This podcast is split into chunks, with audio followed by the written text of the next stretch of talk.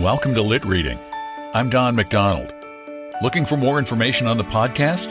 Visit litreading.com. Now, please bear with us as we pay the bills. Our story begins shortly. Need mealtime inspiration, it's worth shopping Kroger, where you'll find over 30,000 mouthwatering choices that excite your inner foodie. And no matter what tasty choice you make, you'll enjoy our everyday low prices, plus extra ways to save, like digital coupons worth over $600 each week. You can also save up to $1 off per gallon at the pump with fuel points. More savings and more inspiring flavors make shopping Kroger worth it every time. Kroger, fresh for everyone. Fuel restrictions apply.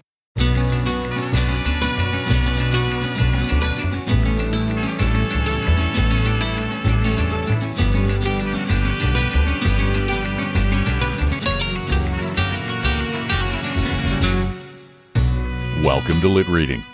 I'm Don McDonald. There's something special about the Old West. Life in the western United States for much of the 19th century was akin to living in another country, which makes sense as it was cobbled together from many diverse societies. Our next story takes place in the Great Southwest and involves a potential love triangle gone very wrong. I hope you enjoy Two Hearts That Beat as One by Frank Norris.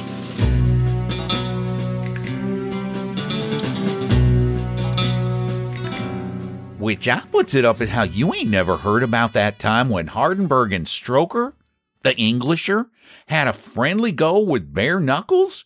Ten rounds it was, all along o' a female woman? It is a small world, and I had just found out that my friend, Bunt McBride, horse wrangler, miner, faro dealer, and bone gatherer, whose world was the plains and ranges of the great Southwest, was known of the three Black Crows Hardenberg, Stroker, and Ali Bazan, and had even foregathered with them on more than one of their ventures for Cyrus Ryder's exploitation agency.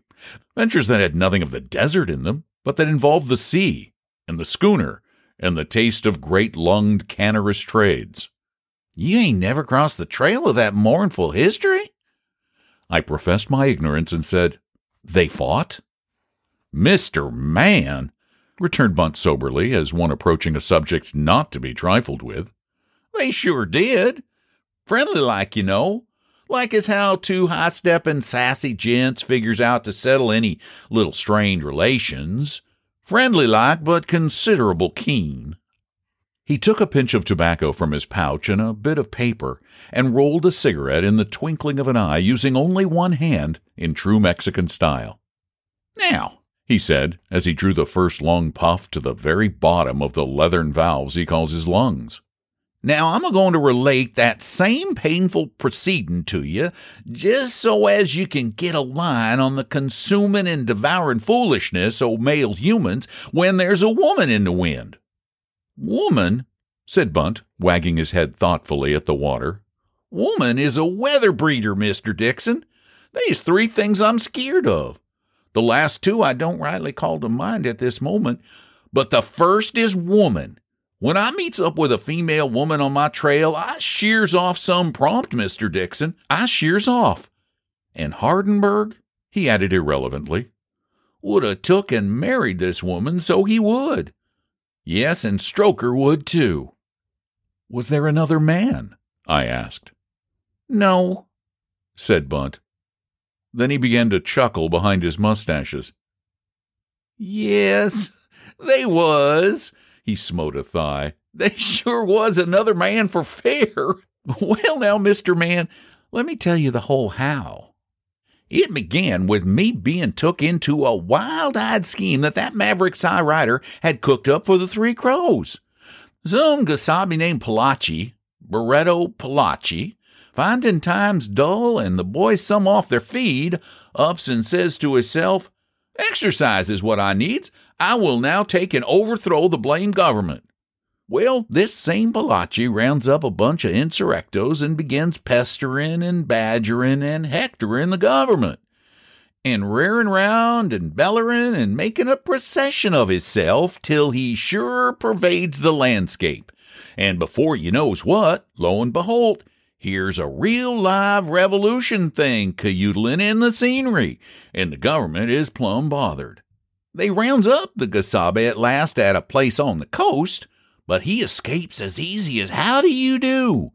He can't, howsomever, get back to his insurrectos. The blame government being in possession of all the trails leading in the hinterlands, so says he, what for a game would it be for me to hike up to Frisco and get in touch with my financial backers and conspirate to smuggle down a load of arms? Which the same he does. And there's where the three crows and me begin to take a hand. Cy Ryder gives us the job of taking the schooner down to a certain point on the Gortamalar coast, and there delivering to the agent of the Gazabo 3,000 stand of 48 Winchesters. When we gets this far into the game, Ryder up and says, Boys, here's where I cashes it right in. You set rights to me for the schooner and the cargo, but you goes to Palachi's agent over across the bay for instructions and directions.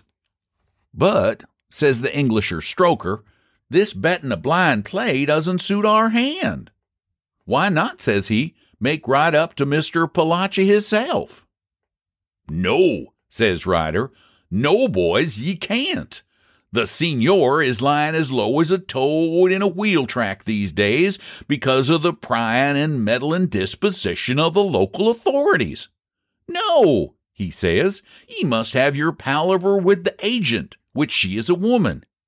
And thereon I groans low and despairin'. So soon as he mentions female, I knowed trouble was in the atmosphere.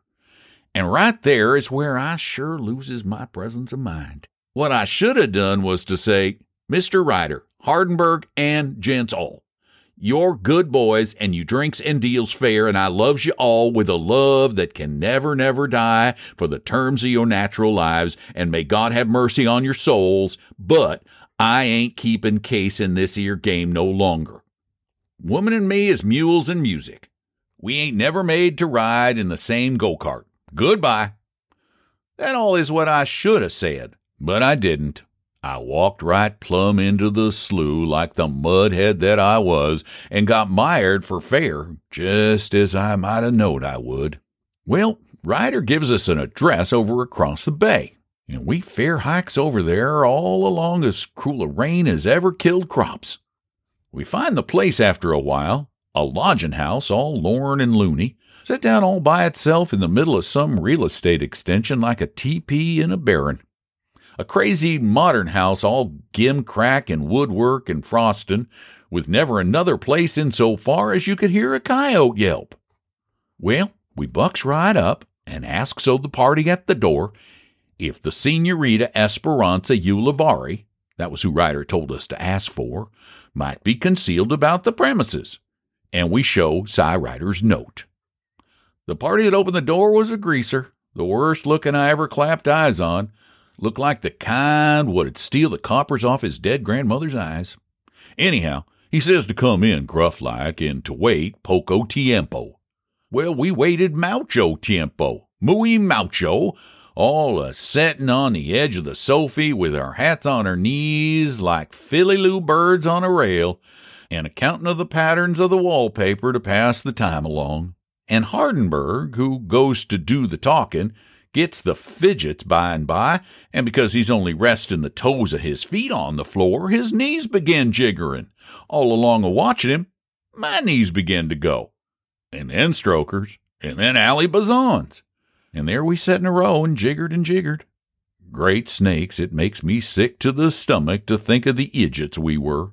Then after a long time we hear a rustle of silk petticoats, and we all grabs holt of one another and looks scared like out from under our eyebrows. And then, then, Mr. Man, they walks into that bunkhouse parlor the loveliest looking young female woman that ever wore hair. She was lovelier than Mary Anderson. She was lovelier than Lotta. She was tall and black haired and had an eye. Well, I don't know when she gave you the littlest flicker of that same eye, you felt as it was about time to take and lie right down and say, I would esteem it, ma'am, a sure smart favor if you was to take and wipe your boots on my waistcoat just so's you could hear my heart a beatin'. That's the kind of female woman she was. Well, when Hardenberg had caught his second wind, we begins to talk business. And you're to take a passenger back with you, says Esperanza after a while. What for a passenger might it be? says Hardenberg. She fished out her calling card at that and tore it in two and gave Hardenberg one half. It's the party, she says, that'll come aboard off San Diego on your way down and who will show up the other half of the card, the half I have here and the half which the same I'm going to mail to him. And you be sure the halves fit before you let him come aboard. And when that party comes aboard, she says, he's to take over charge. Very good, says Hardenberg, mincing and silly like a chessy cat lapping cream. Very good, ma'am, your order shall be obeyed. He sure said it just like that, as if he spoke out of a storybook, and I kicked him under the table for it. Then we palavers a whole lot and settles the way the thing is to be run, and finally, when we'd got as far as could be that day, the senorita stood up and says, Now, me good fellows, you must drink a drink with me. She herds us all up into the dining room and fetches out, not whiskey, mind you, but a great fat green and gold bottle of champagne, and when Ali Bazan has fired it off, she fills our glasses dinky little flat glasses that look like flower vases. She stands up there before us, fine and tall, all in black silk, and puts her glass up high and sings out, To the Revolution! And we all solemn like says, To the Revolution, and crooks our elbows. When we all comes to, about half an hour later, we're in the street outside, having just said goodbye to the senorita. We all are some quiet the first block or so, and then Hardenberg says, stopping dead in his tracks, I pauses to remark that when a certain young female party having black hair and a killing eye gets good and ready to travel up the center aisle of the church, I know the gent to show her the way, which he is six foot one in his stocking feet, some freckled across the nose, and shoots with both hands. Which the same observation speaks up Stroker, twirling his yellow lady killer, which the same observation, he says, has my hearty endorsement and cooperation, saving in the particular of the description of the gent. The gent is five foot eleven high, three feet thick, and is the only son of my mother, and has yeller mustaches and a buck tooth. He don't qualify, puts in Hardenberg. First, because he's an Englisher, and second, because he's up agin an American, and besides, he has a tooth that's bucked. Buck or no buck, flares out Stroker. What might be the meaning of that remark concerning being an Englisher? The fact of his being English, says Hardenberg, is only half the whole handle, t'other half being the fact that the first name gent is all American, no Yank ain't never took no dust from aft an Englisher, whether it were war, walkin', matches, or women. But there's an Englisher, sings out Stroker, not forty miles from here as can nick the nose of a freckled Yank, if so be occasion require. Now ain't that plumb foolish like? observed Bunt philosophically. Ain't it plumb foolish like of them two Gesabes to go flying up in the air like two he hens on a hot plate for nothing in the world but because a neat looking female woman has looked upon 'em some soft? Well, naturally, we others, Ali Bazan and me, we throws into 'em pretty strong about being more kinds of blame fools than a pup with a bug, and they simmers down some, but along the way I can see how they're a glaring at each other and a drawing theirselves up proud like and presumptuous, and I groans again, not loud, but deep, as the good book says. We has two or three more palavers with Senorita Esperanza, and stacks the deck to beat the harbor police and the customs people and all, and to nip down the coast with our contraband. And each time we chins with the senorita, there's them two locos steppin' and sidlin' around her, actin' that silly like that me and Allie Bazan take and beats our heads against the wall so soon as we're alone, just because we're that pizen mortified. Finally, comes the last talkity talk, and we're to sail away next day and maybe snatch the little joker through or be took and hung by the Costa Guardas. And goodbye, says Hardenberg to Esperanza in a faint and die away voice like a kitten with a cold. And ain't we going to meet no more? I sure hopes as much, put in Stroker, smirking so you'd think he was a he milliner selling a bonnet. I hope, says he, our delightful acquaintanceship ain't a going for to end abrupt this away. Oh, you nice big Mr. Man, pipes up the senorita in English. We will meet down there in Gorda soon again. Yes, because I go down by the vapor carriages tomorrow. Unprotected, too, says Hardenberg, wagging his fool head. And so young. Holy Geronimo. I don't know what more fool driveling they had, but they finally comes away. Allie Bazan and me rounds 'em up and conducts 'em to the boat and puts 'em to bed like as if they were little or drunk.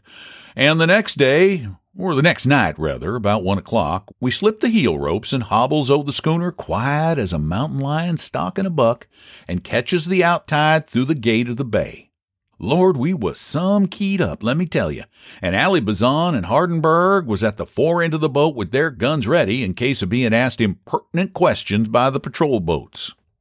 Well, howsomever, we nips out with the little jokers, they was writ in the manifest as mining pumps, and start south. This ere passerin down to Gorda Mailer is the first time I goes a galleon about on what the Three Crows calls blue water. And when that schooner hits the bar, I begin to remember that my stomach and inside arrangements ain't made of no chilled steel, nor yet a rawhide. First I gets plumb sad and shivery, and I feel as mean and poor as a prairie dog which has eat a horned toad backwards.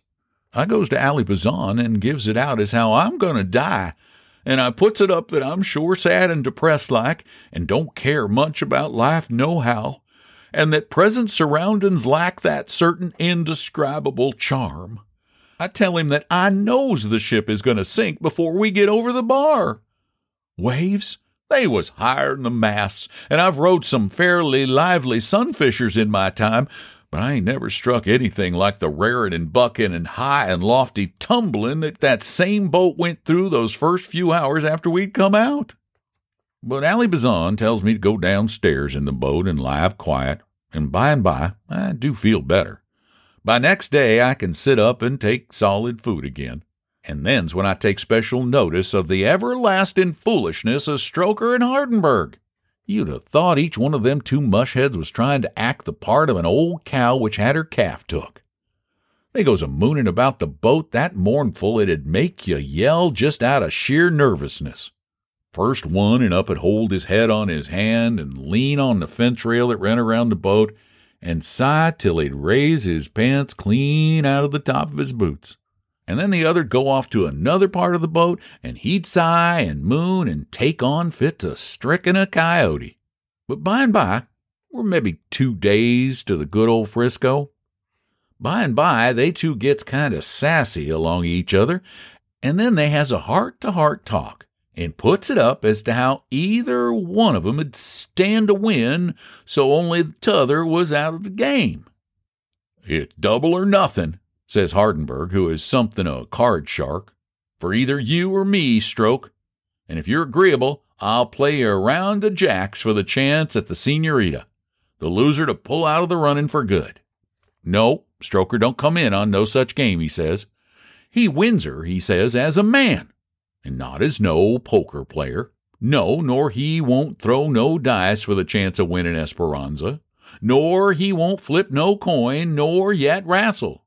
But, he says all of a sudden, I'll tell you what I'll do.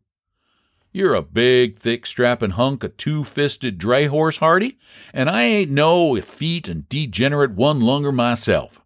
Here's what I propose that we all takes and lays out a sixteen foot ring on the quarter deck. and that the raw boned Yank and the stodgy Englisher strips to the waist and all friendly like settles the question by Queensberry rules and may the best man win. Hardenberg looks him over. And what might be your weight? says he. I don't figure on hurting of you if so be you're below my class. I fight at a 170, says Stroker. And me, says Hardenberg, at a 175. We're matched. Is it a go? inquires Stroker. You bet your great grandmammy's tortoise shell Chessie cat it's a go, says Hardenberg, prompt as a hop frog catching flies. We don't lose no time trying to reason with 'em, for they is sure keen on having the go. So we lays out the ring by the rear end of the deck and runs the schooner in till we're lee of the land and she's riding steady on her pins. Then, oh, about four o'clock on a fine day, we lays the boat to, as they say, and folds up the sail, and having scattered resin in the ring, which it ain't no ring but a square of ropes on posts, we says all is ready. Allie Bazan, he's referee, and me, I'm the timekeeper, which has to ring the ship's bell every three minutes to let 'em know to quit and that the round is over. We gets them into the ring, each in his own corner, squatting on a bucket, the timekeeper being second to Hardenberg and the referee being second to Stroker. And then, after they has shook hands, I climbs up on the chicken coop and hollers, Time! And they begins. Mr. Man, I've seen Tim Heenan at his best, and I've saw Sayers when he was a top notcher, and likewise several other irregular boxing sharps that were sure tough tarriers. Also, I saw two short horned bulls arguing about a question of leadership, but so help me, Bob, the fight I saw that day made the others look like a young ladies' quadrille. Oh, I ain't going to tell all that mill in details, nor by rounds. Rounds. After the first five minutes, there wasn't no rounds. I rung the bell till it rung loose, and Allie Bazan yells breakaway and time's up till he's black in the face, but you could no more separate them two than you could put the brakes on a blame earthquake. At about supper time, we pulled 'em apart. We could do it by then, they were both so gone, and jammed each one of 'em down in their corners. I rings my bell good and plenty, and Allie Bazan stands up on a bucket in the middle of the ring and says, I declare this air glove contest a draw. And a draw it sure was. They fit for two hours stiddy, and never a one got no better of the other. They'd give each other lick for lick as fast and steady as they could stand it. Wrestling, boring in, boxing, all was alike. The one was just as good as t'other, and both willing to the very last. When Allie Bazan calls it a draw, they gets up and wobbles towards each other and shaking hands, and Hardenberg he says, Stroke, I thank you a whole lot for as neat a go as I ever mixed in. And Stroker answers up, Hardy, I love you better'n ever. You's the first man I've met up with which I couldn't do for and I've met up with some scraggy propositions in my time, too. Well, they too is a sorry looking pair of birds by the time we run into San Diego Harbor the next night. They was fine looking objects for fair, all bruises and bumps. You remember now that we was to take on a party at San Diego who was to show t'other half of Esperanza's card and thereafterward to boss the job. Well, we waits till nightfall and then slides in and lays off to a certain pile of stone and shows two green lights and one white every three and a half minutes for half an hour, this being a signal. They is a moon, and we can see pretty well. After we signaled about an hour, maybe, we gets the answer. A one minute green flare, and thereafterwards we makes out a rowboat putting out and coming towards us. There is two people in the boat. One is the Gesabe at the oars, and the other is a party sitting in the hinter end. Allie Bazan and me, and Stroker and Hardenberg, we're all leaning over the fence a watchin', when all at once I ups and grown some sad. The party in the hinter end of the boat being female. Ain't we never going to get shut of them? says I. But the words ain't no more off my teeth than Stroker pipes up. It's she, he says, gasping as though shot hard. What? cries Hardenberg, sort of mystified. Oh, I'm sure a dreamin', he says, just that silly like. And the mugs we've got, says Stroker. And they both set to swearing and cussing to beat all I ever heard. I can't let her see me so bunged up, says Hardenberg, doleful like. Oh, whatever is to be done? And I look like a real genuine blown in the bottle pug, whimpers Stroker. Never mind, says he. We must face the music. We'll tell her that these are sure honorable scars got because we fit for her. Well, the boat comes up and the female party jumps out and comes up the let down stairway onto the deck. Without saying a word, she hands Hardenberg the half of the card. He fishes out his half and matches the two by the light of a lantern. By this time, the rowboat has gone a little ways off, and then at last Hardenberg says, Welcome aboard, Senorita.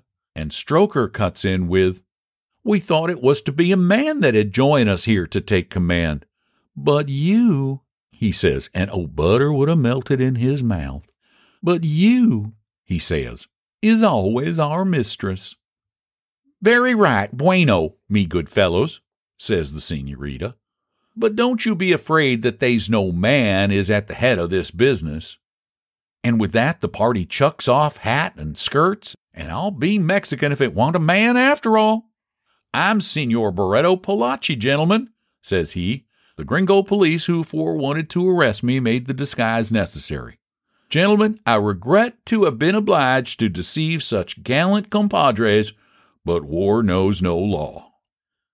Hardenberg and Stroker gives one look at the Signor and another at their own spiled faces, then, Come back here with the boat, roars Hardenberg over the side, and with that, upon my word, you'd have thought they two both were moved with the same spring.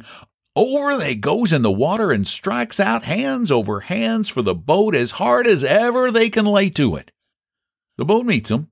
Lord knows what the party at the oars thought. They climbs in, and at last I sees 'em a puttin' for shore, each having taken an oar from the boatman, and they sure was making that boat hum. We sails away eventually without 'em, and a year more afterward I crosses their trail again in Cy Ryder's office in Frisco. Did you ask them about it all? said I. Mr. Man, observed Bunt, I'm several kinds of fool. I know it. But sometimes I'm wise.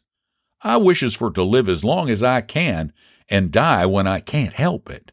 I does not, neither there nor there afterward, ever make no joke, nor yet no illusion about or concerning the Senorita Esperanza Palachi in the hearing of Hardenberg and Stroker. I've seen, you remember, both those boys use their fists, and likewise Hardenberg, as he says hisself, shoots with both hands.